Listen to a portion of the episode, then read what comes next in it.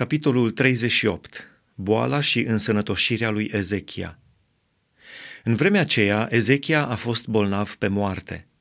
Prorocul Isaia, fiul lui Amoț, a venit la el și a zis, Așa vorbește Domnul, puneți în rânduială casa, căci vei muri și nu vei mai trăi. Ezechia s-a întors cu fața la perete și a făcut Domnului următoarea rugăciune. Doamne, Adu-ți aminte că am umblat înaintea ta cu credincioșie și inimă curată și am făcut ce este bine înaintea ta. Și Ezechia a vărsat multe lacrimi. Atunci cuvântul Domnului a vorbit lui Isaia astfel. Du-te și spune lui Ezechia, așa vorbește Domnul, Dumnezeul tatălui tău David. Am auzit rugăciunea ta și am văzut lacrimile tale. Iată că voi mai adăuga încă 15 ani la zilele vieții tale. Te voi izbăvi pe tine și cetatea aceasta din mâna împăratului Asiriei. Voi ocroti cetatea aceasta. Și iată semnul din partea Domnului, după care vei cunoaște că Domnul va împlini cuvântul pe care l-a rostit. Voi întoarce înapoi cu zece trepte umbra treptelor cu care s-a pogorât soarele pe cadranul lui Ahaz și soarele s-a dat înapoi cu zece trepte de pe treptele pe care se pogorâse. Cântarea lui Ezechia, împăratul lui Iuda, cu prilejul bolii și însănătoșirii lui. Ziceam, în cei mai buni ani ai vieții mele trebuie să mă duc la porțile locuinței morților. Sunt pedepsit cu pierderea celorlalți ani ai mei care mai rămân. Ziceam, nu voi mai vedea pe Domnul, pe Domnul, în pământul celor vii.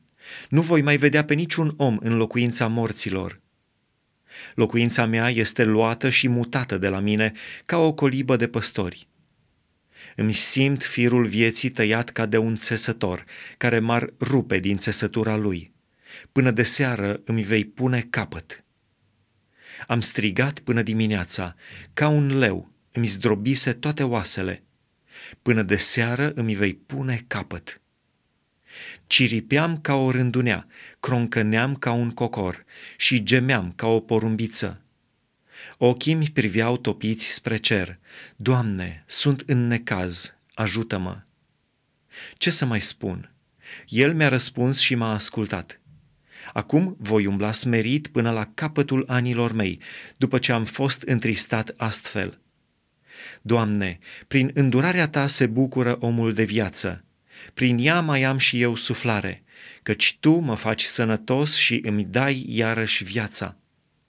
Iată, chiar suferințele mele erau spre mântuirea mea. Tu ai găsit plăcere să-mi scoți sufletul din groapa putrezirii, căci ai aruncat înapoi a ta toate păcatele mele, căci nu locuința morților te laudă, nu moartea te mărește, și cei ce s-au pogorât în groapă nu mai nădăjduiesc în credincioșia ta, ci cel viu, da, cel viu te laudă, ca mine astăzi. Tatăl face cunoscut copiilor săi credincioșia ta. Domnul m-a mântuit. De aceea, în toate zilele vieții noastre, vom suna din coardele instrumentelor noastre în casa Domnului. Isaia zisese, să se aducă o turtă de smochine și să o întindă peste bubă, și Ezechia va trăi. Și Ezechia zisese, după ce semn voi cunoaște că mă voi sui la casa Domnului?